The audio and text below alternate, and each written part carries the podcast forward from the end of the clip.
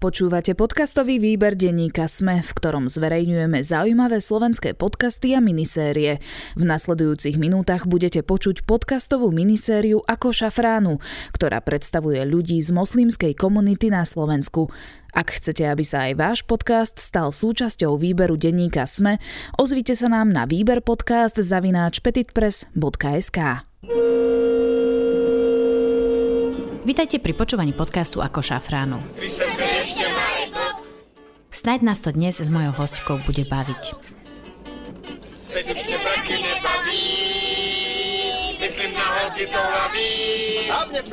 Pretože toto je jej obľúbený československý film. Ako sa S tebou ma baví svet. S tobou sa bavili sme? S tebou ma baví svet. Tento film ja sa pozrám a ja to mi páči, vieš. Hlavne v noci. Jej deti sú jej najväčší kritici, ale aj pomocníci. Hlavne pri Slovenčine. Stále pochvali. On. On, dobre, on. Miluje jedlo, Oh, veľa jedlo. slovenské aj afgánske, Volá sa šorva. Odkedy mi chýba moje krajina, odtedy mám rád viac šorva. A veľa mám rád ten kapustový polievka. Na Slovensku je ich ako šafránu, no aj tak vzbudzujú silné emócie. Ak ja som pre vás nejaký nový, že vyzerám iný, aj vy ste nový, pre mňa vyzeráte nejaký iný. Ako sa im žije medzi nami?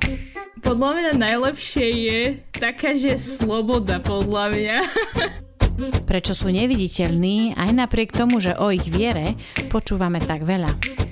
Niekto chápe vieru ako vnútornú záležitosť, vieru, a niekto chápe vieru s vierou a s tými rituálmi. OK, máme citlivé témy, ale po všetko sa dá rozprávať. Zakrývam to podľa mňa, čo je úplne zbytočné, aby muži videli. Podcast ako šafránu o obyčajnom a neznámom živote moslimov a moslimiek na Slovensku.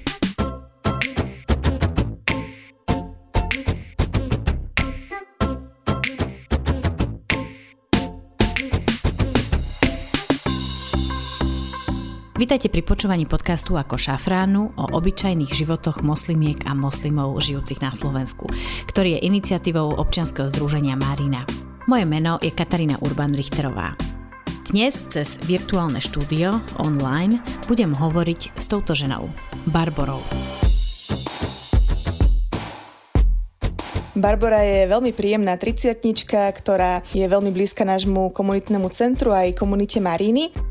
Či už nám pomáha napríklad s pečením na nejaké podujatie alebo s prípravou chutného afgánskeho čaju.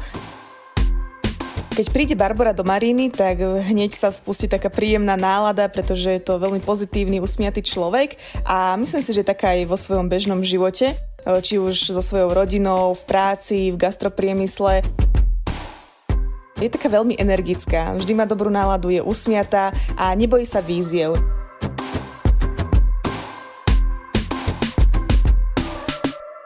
Toľko predstavenie mladej ženy, ktorá sa dnes so mnou rozhodla rozprávať pod pseudonymom Barbora. Dáme Barbara.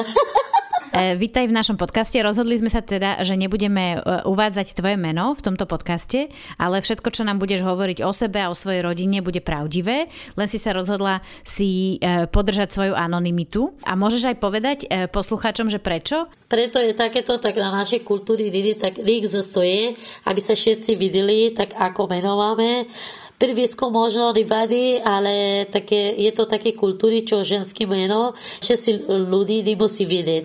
To je také, napríklad to je na našej kultúry, tak e, žena meno, všetci nemusí vidieť, vieš. A Inak s Barbarou si týkame, aj napriek tomu, že sa vidíme poprvýkrát, lebo je to tak ľahšie pre ňu, aj bezprostrednejšie. Dobre, nerozprávam gramatika, tak ja to všetci sa týkam. Tak keď môžem, aj ja týkam. Pochádzaš e, teda odkiaľ? Ja som z Afganistán a ja mám rodina, áno, deti mám, muž mám a tak bývam na Bratislava. O, také maličký rodina, neviem, maličký rodina, alebo malý, veľký rodina. Malá rodina. Už aj počujem deti tam vzadu, že vy ste malá rodina, veľká rodina, tak e, môžeme možno povedať, že, že máš dve deti, tak to už je celkom taká normálna veľkosť rodiny. Či je to malá rodina? Na Slovensku je to je normálne, dva deti, vieš. My máme, tak napríklad na mojej krajina máme veľ, veľký rodina.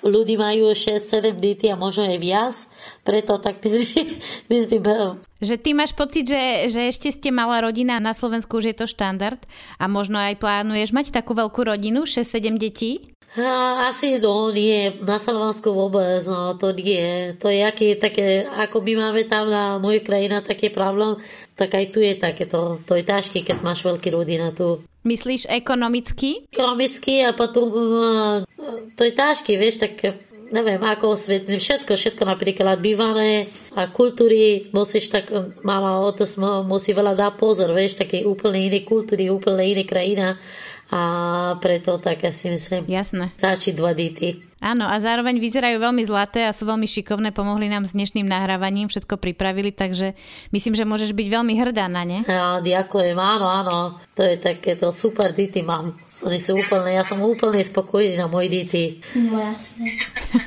A ich tam počujeme vzadu počas tohto rozhovoru, však to je super. Um, ja sa opýtam takú základnú otázku, čo sa možno mnoho ľudí pýta aj teba, že ako si prišla na Slovensku. Viem, že si tu už asi 8 rokov, správne hovorím? Áno, áno, áno, ja som už 8 rokov tu. 8. Prišla si teraz z Afganistanu, čo je krajina, kde je dlhodobo vojna.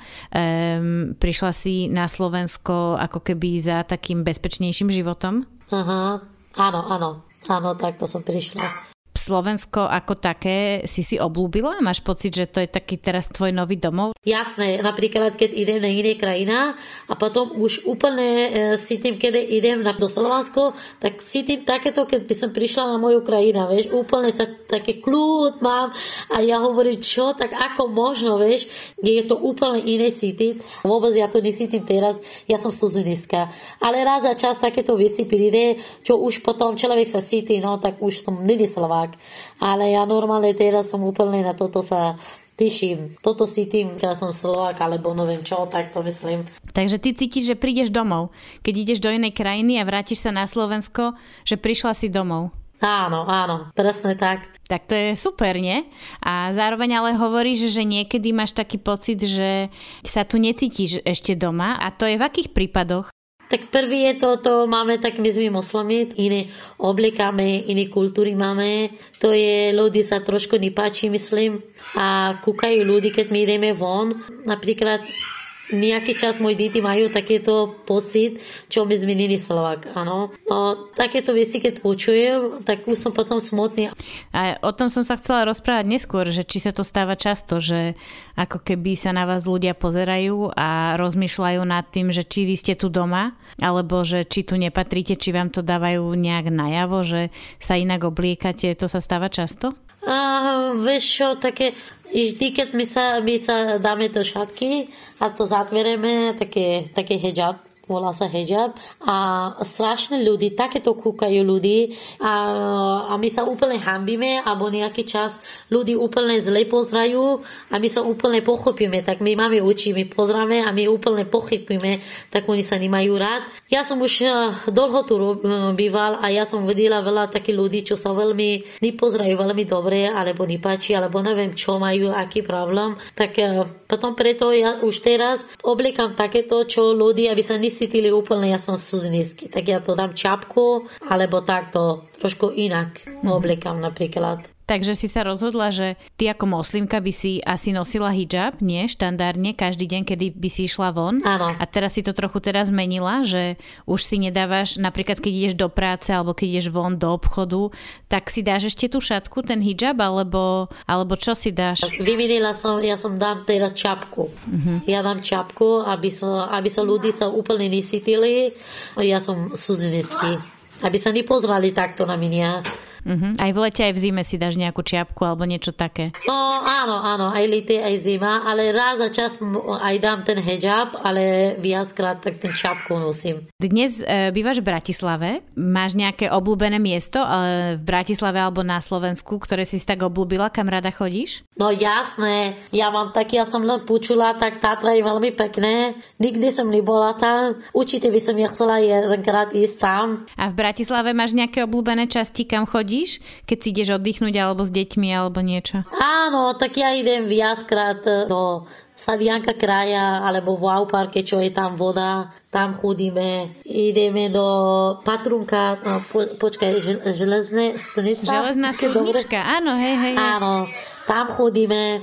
A ako rada tráviš čas? Že keby som sa ťa spýtala, že aké máš hobby, alebo ako rada tráviš čas? Tak jasne, kaž, každé ľudí majú také niečo hobby, ale ja to už mám takéto pracujem, fur som pracujem s detím a ja som už fakt, možno poviem, ja som už zabudla, čo mám uh, svoje hlub, uh, obľúbené. Obľúbené, obľúbené, že, že iba pracuješ, alebo riešiš deti, alebo domácnosť a už ani nemáš čas. Áno, aby som, aby som, áno, aby som rozmýšľala na seba. A to je už to trošku inak. Uh-huh. No ale raz tí deti budú veľké, takže držím palce. Dete, keď bude veľký, tak budem oddychujem trošku, idem na nejaký dovolenka nikam z muž, o, tak trošku oddychujem asi. A čo si robila predtým, ako si mala deti? Mala si niečo tak, čo ťa bavilo? Nejaký šport, alebo nejaké umenie, alebo nejaký klavír, alebo niečo? Tak ja sa predtým asi, no tak na mojej krajine asi skôr viac uh, devčaní robí šport tak ja som nerobil šport, ale ja som strašne, podľa takéto mi bavila, čo som napríklad, nebola som spívačka, ale mala som rád, keď by som počula hudbu, alebo pozrela som nejaký taký, nejaký film, nejaký takéto, nejaký pekný obraz. Ja sa ťa opýtam na tvoju prácu. Um, ty pracuješ v Bratislave niekde? Áno, na gastro pracujem. A to už robíš dlho? Asi skoro 5 rokov asi robím. A to je ťažké robiť na Slovensku v gastre? No to je jasné, pre súzenecké není úplne ľahké. Nič roboty není pre súzenecké ľahké. Myslím, pre, pre všetci není ľahké. Gastro je vždy pre žena je trošku ťažké roboty. A prečo? Že je to také akože časovo náročné? Alebo, alebo v čom je to ťažké? No, také ťažké je na, na, na ruka, alebo takto, no. Aha, fyzicky. Uh-huh. To gastro veľmi ovplyvnila pandémia. E, aj ty si bola v nejakej situácii takej ťažkej? No tak jasné, strašné. A ja i môj manžel, my dvaja robíme vo gastro a my sme dvaja skoro boli doma. Ja som mala trošku, trošku roboty, ja som chodila si radšej a, a trošku, aspoň chodil som, ale manžel vôbec. Manžel mal veľmi ťažký a keď máme tak my tu rodina a tak to veľmi ťažký bol na tento čas. Teraz je už není úplne zle, ako bol na začiatku.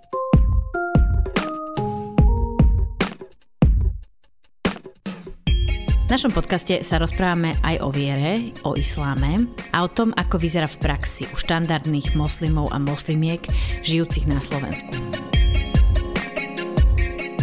Vraj byť moslimom a moslimkou je stále raritou na Slovensku, hovorí Barbara a jej kolegovia, ľudia, ktorí ju poznajú, sa jej samozrejme na jej vieru pýtajú. O tých najčastejších otázkach, ktoré sa my Slováci, nemoslimovia, často pýtame, sme už hovorili veľa v predošlých epizódach. Pýtať sa otázky je dobré, ale dôležité je, ako sa ich pýtame. Či zo záujmu, alebo so snahou uraziť, hovorí Barbara. A ja to myslím takto berem zo seba, tak ľudí sa majú otázka, ja sa vidí. Keď človek pýta normálne otázky, to vôbec nevadí mi. Napríklad vieš, čo si mnohí myslia, že moslimské ženy nemôžu pracovať alebo že nechodia pracovať a ty chodíš do práce už teraz akože 5 rokov po materskej. Um, je toto jedna z tých vecí, čo sa ťa pýtajú? Jasné, jasné. Veľa vecí pýtajú. Napríklad v mojej krajine je teraz je koľko rokov vojna, aj tam je žena, čo pracuje. Máme učiteľka, máme doktorovi, máme opratovačka, máme všetko máme aj tam. Len je takéto, čo veľa žena nepracuje vonko. Je to proste trošku iná kultúra. Je to není takéto, žena vôbec nemôže pracuje. Ale ja keď som prišla tu na Slovensko, je to tak, musíš robiť. Keď ty chceš, keď ty chceš, už to musíš robiť. A tam nemusíš, keď ty chceš robiť, keď nechceš, nerobíš. Tam, teda v Afganistane. Je to na človek, je to na rodina. Keď rodina alebo žena chce robiť, tak sa dohodne svoj muž, alebo svoj brat, alebo otca, ide robí, pracuje. Ale tu je takéto, tak musíš musíš pracuješ. A ty sa tešíš z toho, že pracuješ, alebo je to skôr taká nutnosť? Ja, tak ja som mala úplne malý deti, čo som zobrala a pracoval som. A už je takéto, ja už mám tak zvyknutý. Ja to už, je, už to mám rád, keď pracujem. ale nejaký čas ja chcem, no trošku, ja sem aj oddychujem a, a pracujem, ale teraz je taký čas, čo len musíme pracujeme. Tak bez prasa to nič sa nedá. Musíš, hej, lebo to nepustí, jasné.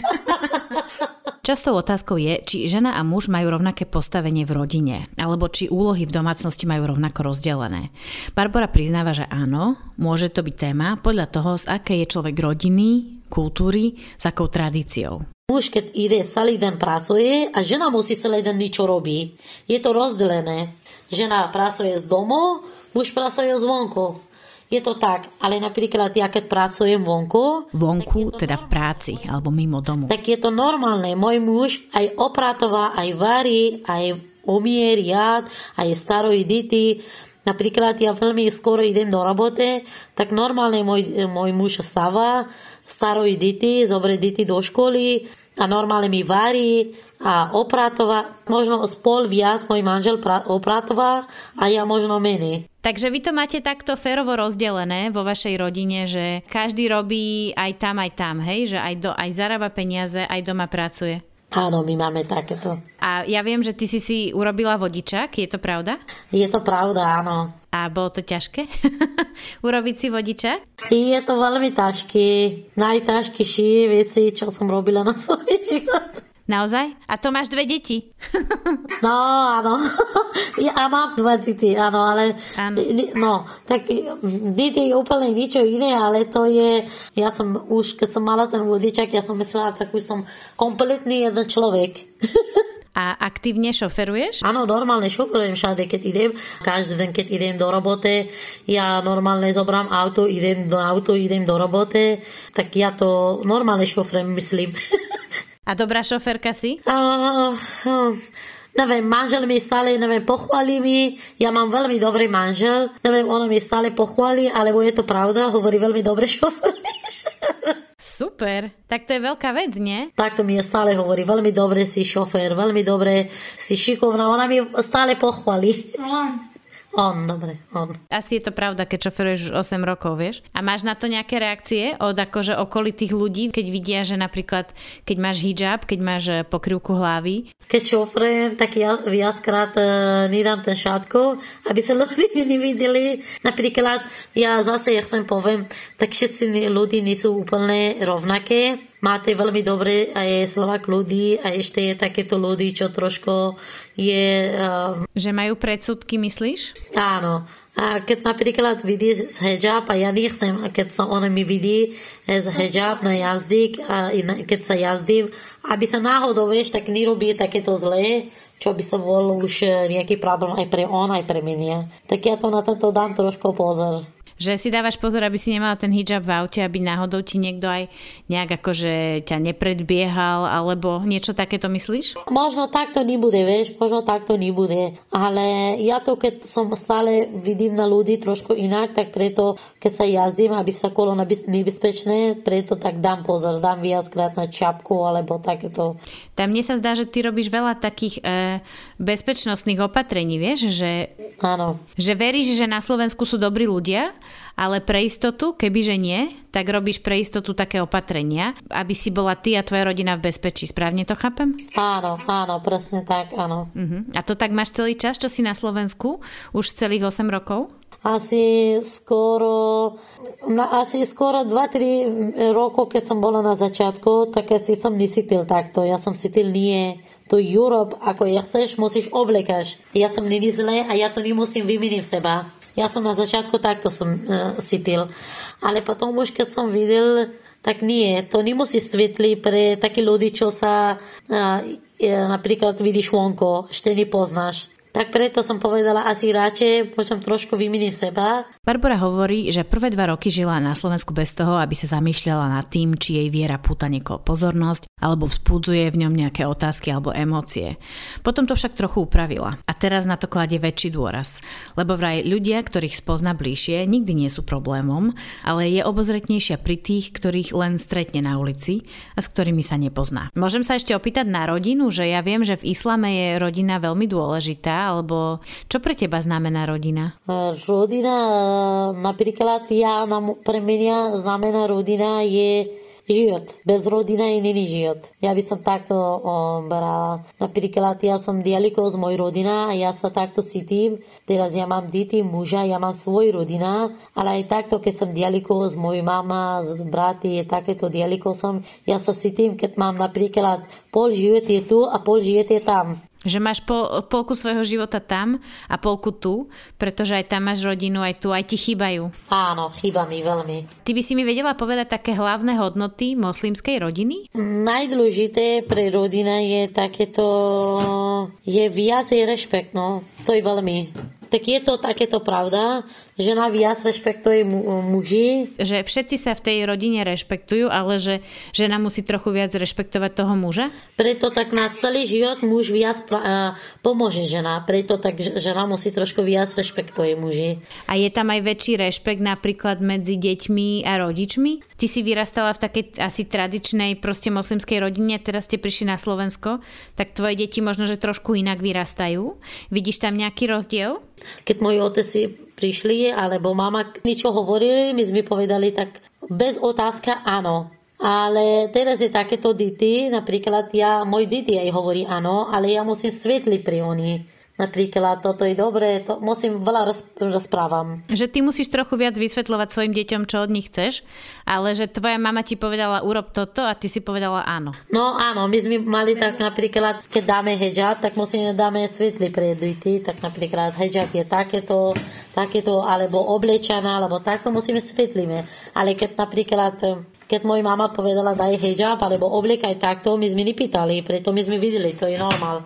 To musíme, to všetci robili. Že to bolo bez vysvetlenia a teraz je to s vysvetlením. A myslím, že máš aj dceru, že rozmýšľate aj nad tým, či ona bude nosiť hijab alebo nie? Jasné, no tak ja mám dcera, čo možno, možno by sa nosil uh, hijab, ale na tento ešte my sme nerozmýšľali. Uvidíme, čo bude.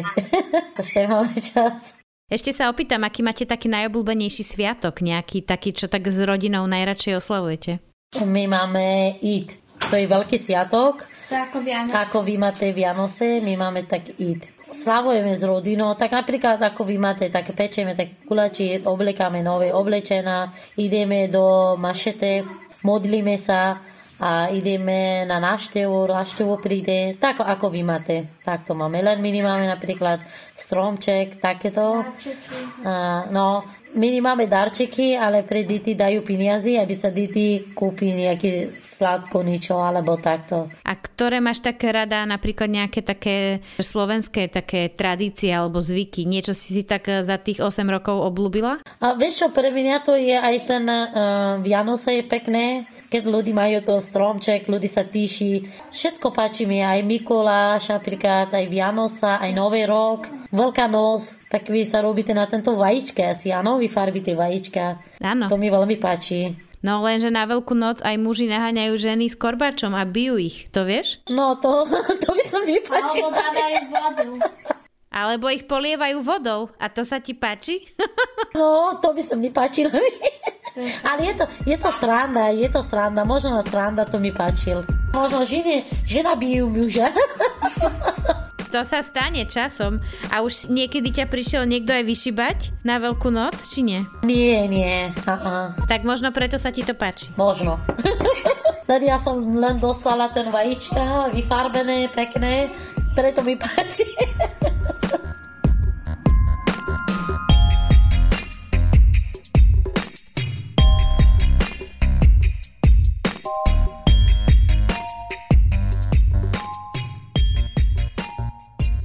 Toľko príjemná, dobre naladená a vtipná Barbora, s ktorou sme si zavtipkovali, prebrali Veľkú noc, Vianoce, ale aj väčšie a hlbšie témy, akými sú predsudky, rozdelenie kompetencií medzi mužmi a ženami v moslimskej rodine alebo hierarchia v islame. Barbara hovorila za seba, alebo teda za ich rodinu a ich usporiadanie. Ako je to však vo všeobecnosti dané v islame? Aké sú všeobecné pravidlá pre 1,6 miliardy moslimov a moslimiek na svete? Na tieto témy sa spýtam pani doktorky Evy Al-Apsiovej, ktorá síce nie je moslimkou, ale arabistiku študovala na Slovensku aj v Damašku. Počuli ste ju už v tretej epizóde nášho podcastu, keď sme hovorili o pokrývke hlavy, tzv. hijabe. Pani Ala Psiová žila v Sýrii 10 rokov a dnes pôsobí ako odborná asistentka na katedre etnológie a mimoeurópskych štúdií Filozofickej fakulty Univerzity svätých Cyrila a Metoda a oblasť, ktorú vyučuje a ktorej sa venuje, je postavenie arabskej a moslimskej ženy, arabský feminizmus a rodina a rodinné zvyky na Blízkom východe. Čo nám úplne vyhovuje, pretože to je naša dnešná téma. Dnes sa budem pýtať na veľmi časté otázky, ktoré mnohí z nás majú, keď hovoríme o islame a o postavení moslimských žien v rodine a spoločnosti. Tak, začnime. Otázka, pri ktorej sa mnohí zastavujú, zastavujeme, je, že či ženy a muži v islame sú v tej hierarchii rovnako vysoko. Uh, hovorí sa často o tom, že muž má väčšie slovo v rodine ako žena a tak ďalej. Ako je to? Áno, máte pravdu. Nemajú rovnaké práva. Základom moslimskej spoločnosti pri postavení muža a ženy hovorí sa tomu, ja to poviem odborne a vysvetlím to, komplementárna dualita. Čo to znamená? Oni majú jasne určené. Žena má takéto roly, muž má takéto roly a musia sa doplňať. Aby mohla, mohla tá jednotka, či už to manželstvo, teda tá rodina, aby mohla fungovať. Čiže Muž má väčšie práva ako žena, ale tam tiež je ťažko povedať, ako v čom. On má práva väčšie, Korán to vlastne zdôvodňuje a aj ľudia, ktorí teda, teda tí veriaci moslimovia, s ktorými som sa bavila, to zdôvodňujú tým, že na muža je tam ďaleko väčšia ekonomická aj z iného pohľadu aj iná záťaž. Muž je za všetko zodpovedný. Muž má povinnosť uživiť rodinu, ženu, deti. Dokonca zo zákona sa musí postarať aj ekonomicky o rodičov. Žena, dcéra, keď má bratov, sa nemusí o rodičov starať. To nie je jej povinnosťou. To je povinnosťou len synov. Druhá vec, žena, keď dostáva veno pri svadbe od manžela, to je výlučne jej majetkom. Či ona tomu mužovi z tohto svojho vena niečo dá, je výlučne na jej rozhodnutí. A tretia vec, keď ide žena pracovať moslimka a rozhodne sa, ak sa to dá, záleží od rodiny, tak vôbec tie peniaze, čo zarobí, sú jej majetkom. Čiže keď si to suma sumárum vezmeme, tak ten muž tam má ďaleko väčšie povinnosti, hlavne tie ekonomické, ako žena. Tak z toho, čo mi hovoríte, mne vyplýva, že veľmi veľa týchto vnútorne rodinných vzťahov, ktoré si my tu, nemoslimovia, napríklad na Slovensku, upravujeme sami vo vlastných vzťahoch a vo vlastných rodinách, ako si dajme tomu manželia e, spájajú alebo nespájajú účty, keď vstúpia do manželstva, alebo či dajme tomu obidvaja zarábajú alebo nie, tak na toto už má odpoveď dopredu islám. Áno, oni fungujú na manželských zmluvách. Západný svet, západné krajiny, alebo Amerika, Kanada takisto funguje na manželských zmluvách. Manželská zmluva to je v moslimskom svete staré už od 7. storočia. Jednoducho v tej manželskej zmluve sa dávajú všetky podmienky, pre jedného aj pre druhého, aby potom, keď prišlo k rozvodu, neboli nejaké ťahanice na súde, čiže oni niečo ako bezpodielové spoluvlastníctvo manželov to nepoznajú. E, z toho, čo hovoríte, mi príde, že to manželstvo je oveľa väčšou transakciou, takou doživotnou a ekonomickou, ako možno my sme na to zvyknutí, preto všetko, čo hovoríte, mne znie zvláštne, ale je to asi len tým, že je to úplne iný typ ako keby kultúry a tradícií. E, potom samozrejme je tá veľká otázka, že či do manželstva vstupujú ľudia dobrovoľne, či si žena aj muž môžu rovnako vybrať, alebo či napríklad e, tam fungujú aj tzv. dohodnuté manželstva. Áno, úplne je to bežné. Dohodnuté, úplne bežné. Bežné sú, že, že aj nedohodnuté, ja neviem, dievča chodí do školy, na strednú školu, e, je tam nejaký spolužiak, alebo na vysokej škole je spolužiak, páči sa jej nejak sa tie, ja neviem, už potom tam existujú také dámy, ktorých úlohou je pozisťovať o tých, o tých rodinách dvoch niečo a dať to potom dohromady. Čiže funguje to. Ale sú aj dohodnuté. Uh-huh. A môže si moslimka napríklad zobrať kresťana alebo žida? Nie, to si môže len moslim. To si môže len moslim, pretože viera dieťaťa, keby mali dieťa, áno, viera dieťaťa je podľa otca. Moslimka si nemôže zobrať kresťania a žida pretože by ich dieťa už nebol potom moslim, ale kresťan a to by bolo ne- neakceptovateľné. Mhm. Áno, Potom je tu veľká téma, ktorá je možno asi štvrtá vec, ktorá ľuďom napadne, keď sa rozprávame o postavení žien v islame a to je, že muž môže mať niekoľko, dokonca ja to napísané, že štyri manželky, pričom žena nemôže mať toľko manželov. Tak povedzte mi, je toto reálna pravda a ako to funguje napríklad aj v moderných krajinách, kde je islám ako majoritné náboženstvo? Je to pravda, pretože je to regulérne, je to stanovené v Koráne. Áno, než prišiel islám, tak muži mohli mať nespočetné množstvo žien a keď prišiel islám, tak teda to obmedzili na 4 ženy. Tu si treba uvedomiť, že prečo to vlastne te, tento zákon, ten zákon poligamie je, aj to nie v každej krajine. Ja teda môžem spomenúť z arabských krajín Maroko, Tunisko, e, z iných moslimských krajín, nearabských Turecko, kde je to zákonom, sekulárnym zákonom zakázané. Áno, poligamia je zakázaná. Čiže berieme to tak, že oni to z náboženského hľadiska majú povolené. Štyri ženy. Lenže v Koráne je napísané, že môže si zobrať muž štyri ženy, ak ich dokáže ekonomicky uživiť a ak ich dokáže citovo všetky štyri naplniť tak, aby ani jedna sa necítila, že sa jej menej venuje. Áno? Čiže tam je, tam je táto podmienka ak.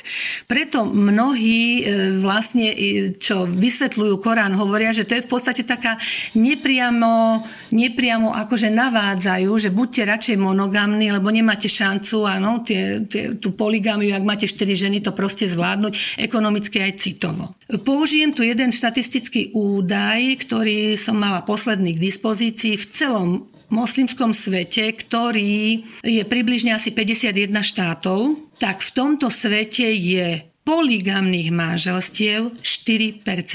Čiže my sa tu bavíme a riešime na západe stále poligamné manželstva, ktorých je 4%. Ale zase, aby sme to nezľahčovali, Viete, ja napríklad teraz som to veľakrát spomínala, že Korán hovorí toto, áno, zákon hovorí toto, prípadne šaria hovorí toto, áno, lebo šaria vychádza z Koránu. Lenže tomu my hovoríme, to je ten islám ideál. Že tak by to malo byť. Lenže bohužiaľ v praxi to nie vždy tak funguje. Viete, že zoberie si povedzme viac žien, áno, zoberie si dve, tri, ale ich nevie zabezpečiť, napriek tomu sa ožení stromy. Vždy je tam ten rozkol alebo rozpor medzi tým, čo islám stanovuje a či sa ho tí moslimovia všetci držia v realite, v každodennom živote. Tak opäť je to ako keby oblasť, ktorú ďakujem, že ste mi vysvetlili takto detailne. Aj je to zaujímavé a, a samozrejme aj rozumiem druhej strane, ktorú to fascinuje a ktorá to vníma ako neferovosť samozrejme voči tým ženám, pretože z toho, čo čítame samozrejme, tak nevera v manželstve zo strany ženy je vnímaná veľmi vážne a pritom ten muž môže mať teda viacero manželiek, áno, ale dajme tomu ženina nevera je vnímaná veľmi, veľmi vážne. Povedzte mi k tomu, čo si ďalej, ako to vyzerá, keby, dajme tomu, žena bola neverná, čo sa samozrejme štandardne môže stať, lebo sme všetci ľudia? E, nevera, skutočne, to, to je veľký problém. Nevera e, je veľký problém zo strany ženy, teda je to klasifikované ako cudzoložstvo. Je to nebezpečné z toho hľadiska, že záleží od toho, v akej krajine áno, tá žena žije, lebo čo sú tie krajiny také tie ortodoxnejšie alebo také chudobnejšie, ktoré sú, ktoré, ktoré tie náboženské pokyny skutočne veľmi, veľmi ortodoxne príjmajú a chcú ich pretaviť do svojho života, tak e, tam to môže končiť aj smrťou, ktorú hlavne teda by žiadala hlavne tá rodina, áno, príbuzní, lebo vlastne pošpinila čest celej rodiny. Ale zase, aby sme si vyjasnili, v tých modernejších, liberálnejších krajinách sa to deje. A nikto o tom nemusí vedieť. Ťažko, ťažko sa k tomu vyjadriť, to nejak tak zovšeobecňovať, lebo to záleží od krajiny, záleží to od hlavne od rodiny, ako sa rodina k tomu postaví. Keď sa stane nejaké takéto, že teda cudzoložníci dvaja muž a žena, tak potrestaný je aj muž.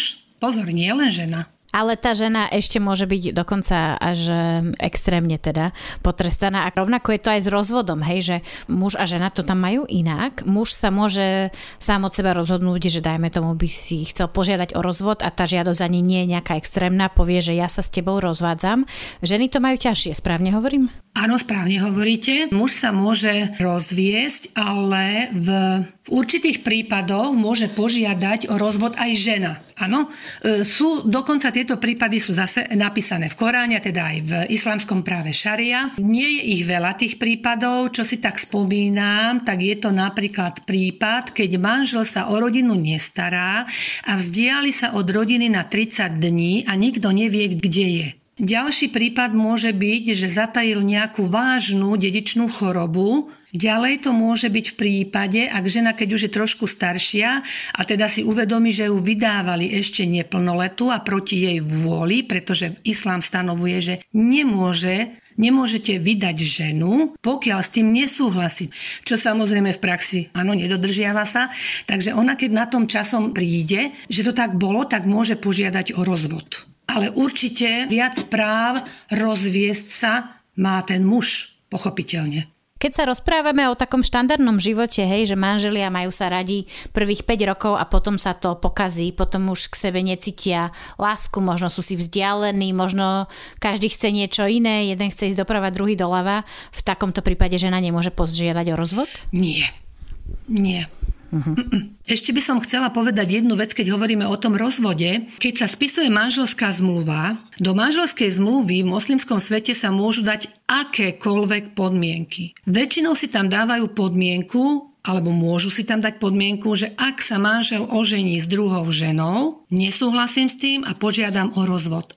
Vtedy sa ide na súd, predloží sa táto manželská zmluva a nemá žena žiadny problém s rozvodom. Áno, že treba mať tú predmanželskú zmluvu dobre urobenú. Ešte stále to samozrejme znie pre nás a náš svet e, veľmi ťažko možno máme pocit, že to je veľmi aj neférové voči tým ženám. Na druhej strane teda som si teraz uvedomila, že kresťanské e, partnerstva alebo manželstva de facto majú ostať tiež spolu na celý život a, a, a rozvod tam nie je možný. Ešte keď si zoberieme taký obyčajný, hm, obyčajný rodinný život, ako je, aké je to, dajme tomu, s dôležitými rozhodnutiami? Hej, zoberme si, že sú dvaja moslimka, moslim, obidvaja sú inteligentní, vzdelaní ľudia, ktorí majú spolu rodinu. Kto robí tie dôležité životné rozhodnutia? Robia ich spoločne, alebo je to vždy vec, že ten muž má väčšie slovo, aj napriek tomu, že dajme tomu jeho žena je možno inteligentnejšia, alebo má väčšie vzdelanie, alebo väčšiu pozíciu? E, tu by som to prirovnala Áno, to manželstvo by som prirovnala k dvom ministerstvám. Ja s obľubou používam toto prirovnanie, že v reálnom živote v rodine som si všimla za tie roky, že ministrom zahraničných vecí je manžel a ministrom vnútra je žena. Samozrejme to nepavšalizujem. To som si len tak za tých 10 rokov, čo som sa ja pohybovala v tom moslimskom prostredí, lebo ja som žila v čiste moslimskej štvrti, tak som si toto tak vyselektovala, že minister zahraničných vecí na vonok, áno, skutočne proste manžel, áno, on je tá hlava rodiny, ale pokiaľ sa doma niečo rozhoduje doma, tak je tým ministrom vnútra manželka. Otázka je, kto je viac. Ja osobne si myslím, že tá manželka, ale viete, oni sú tak správne vychovávané, že oni vedia v tej rodine vládnuť tie ženy, ale oni to nedávajú najavo. Hlavnou úlohou ženy je mať rodinu a mať deti a starať sa o nich. To hovorí Korán, správne hovorím? Áno, tak by to malo byť, ale určite, určite Korán nevylučuje, ako si to niektorí myslia, že žena sa nemá vzdelávať a nesmie pracovať vo verejnej sfére. Nie je to pravda. Nie je to pravda už len z toho hľadiska, že v Koráne vždy v každém verši, alebo teda v súre, je napísané, ženy s mužmi sú si pred Bohom rovní.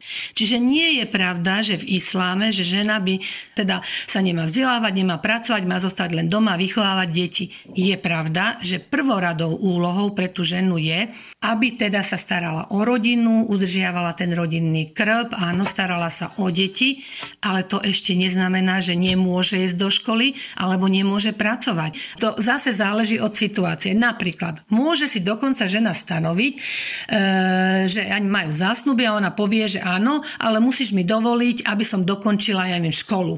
Strednú alebo vysokú. Dá si podmienku a že potom sa zoberú. Ano. Potom sa môže stať, že manžel mu nesúhlasí s tým, aby išla pracovať a ona jednoducho zostane doma. Aj to sa môže stať, že to rozhodne manžel. Aj keď som hovorila, že väčšinou doma rozhodujú tie, teda čo som ja mala skúsenosti ženy, ale viete, neplatí to vždy tak. Veď to, to aj u nás je také, že sú rodiny, kde to proste drží pevnou rukou žena, sú rodiny, kedy to skutočne drží aj ten muž.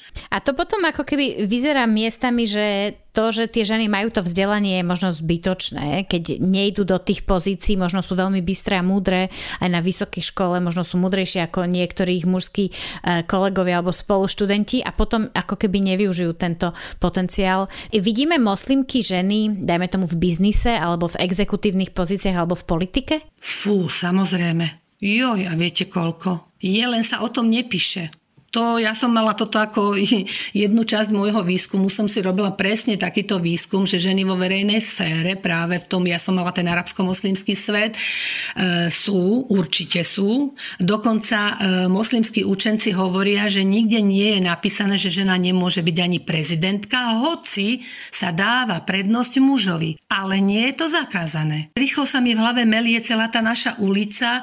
Napríklad to bola normálne žena, ktorá nosila dlhý plášť, zahalovala sa, teda šatku nosila, že mne zo začiatku pripadala veľmi konzervatívna, až keď sme sa spoznali, tak som zistila, že je právničkou na ministerstve spravodlivosti, mala vlastného šoféra, manžel bol učiteľ fyziky, ktorý bežne sa staral o ich céry, varil večer a čakal, kedy sa ona vráti z práce. Aj takýchto susedov som mala. Mm-hmm. Takže ono to možno, že znie, keď vy o tom hovoríte v tých takých e, absolútnych príkazoch a zákazoch, alebo to, ako to má fungovať, tak veľmi prísne, ale potom podľa toho, ako si dohodnú dáni dvaja, nevždy sa to podarí, lebo niekedy sú ozaj um, tie manželstva prísne na tie ženy, ale v prípade, že je to partnerstvo dobre, tak sa aj takýto, ja by som povedala, skoro až feministický vzťah môže podariť. Áno, áno. To ste veľmi správne ste to povedali, že záleží od, to, od tých partnerov od tých partnerov, ako sa dohodnú. A dajme tomu, žena, moslimka, musí získať e, povolenie od manžela, aby mohla ísť pracovať? E, malo by to tak byť. To, ale to je zase, to je zase e, z islamského práva, ktoré to dneska sa už toto úplne akože nejak, ja neviem, že by sa to tak striktne dodržiavalo. Rozhodne sa musia dohodnúť. Áno, ona sa samozrejme, že sa spýta manžela, že išla by som do práce, budem pracovať, áno, čiže to je jasné. Ale on mal, mohol by jej to zakázať. Keď mala pani Eva 29 rokov, zalúbila sa do svojho spolužiaka na Slovensku, vydala sa za neho a vysťahovala sa do Sýrie. Ako sama hovorí, aj napriek tomu, že študovala arabistiku, išla tam s mnohými predsudkami o islame v hlave. Po desiatich rokoch života v Sýrii sa presťahovali s jej mužom a deťmi späť na Slovensko a dnes vidí to isté tu. Mnoho predsudkov a stereotypné vnímanie toho, ako funguje život moslimov a moslimiek. Jednoducho, my tu máme veľa, veľa predsudkov a stereotypov. E, samozrejme, že tie veci, e, to bezprávie, to diskriminácia sa samozrejme, že deje. Lenže e, niektoré pravidla, ktoré sú tam nastavené, tam treba poznať nie len A, ale treba poznať aj B, že prečo našom dlhom rozhovore, v ktorom sme sa rozprávali o mnohých vnímaniach, ale aj reálnom postavení žien v islame, sme narazili na komplexné témy, ktoré sa netýkajú len Koránu, ale aj kultúr a tradícií krajín, v ktorých sa islám dodržiava. Veci nie sú ani čierne, ani biele a platí aj to, že jedna moslimská žena môže žiť úplne iný život a mať úplne iné práva a postavenie vo svojej rodine a spoločnosti ako iná moslimka. Svet sa dnes samozrejme veľmi zaujíma o život žien, ich diskrimináciu, ktorú zažívame stáročia. Opäť niektoré z nás viac, niektoré menej. Ako reagujú moslimské ženy na tento svetový trend? Vadí im ich postavenie, ako je zadefinované v Koráne? Určite to dnešným moderným ženám vadí. Mení sa charakteristika rodiny, rodové roly, čo boli stanovené, tradičné, dneska sa začínajú prelínať, začínajú sa proste vymieňať dokonca aj. Už aj ženy, dajme tomu v moslimsko-dominantných krajinách, cítia, že je to nejaká neferovosť, že, alebo že už by chceli trošku zmenu? Áno, určite. Hlavne teda tie vzdelané, ktoré získajú nejaké vzdelanie a zrazu teda sa potom vydá, má deti a zistí, že teda nemôže pracovať, nemôže rozvíjať, nemôže sa realizovať v tom, čo študovala. Ale hneď druhým dychom poviem to, že sú ženy, ktorým to aj vyhovuje.